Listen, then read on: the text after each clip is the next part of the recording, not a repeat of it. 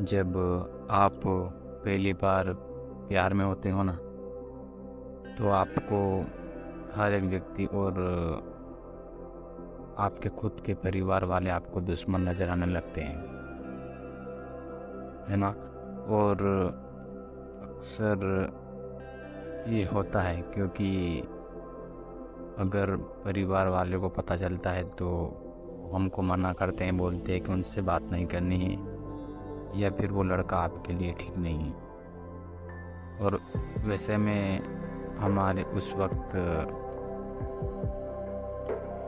एक भूत सवार होता है प्यार का। और हम उनकी बात नहीं मानते और वो हमें अपनी तरफ़ से दुश्मन नज़र आते हैं।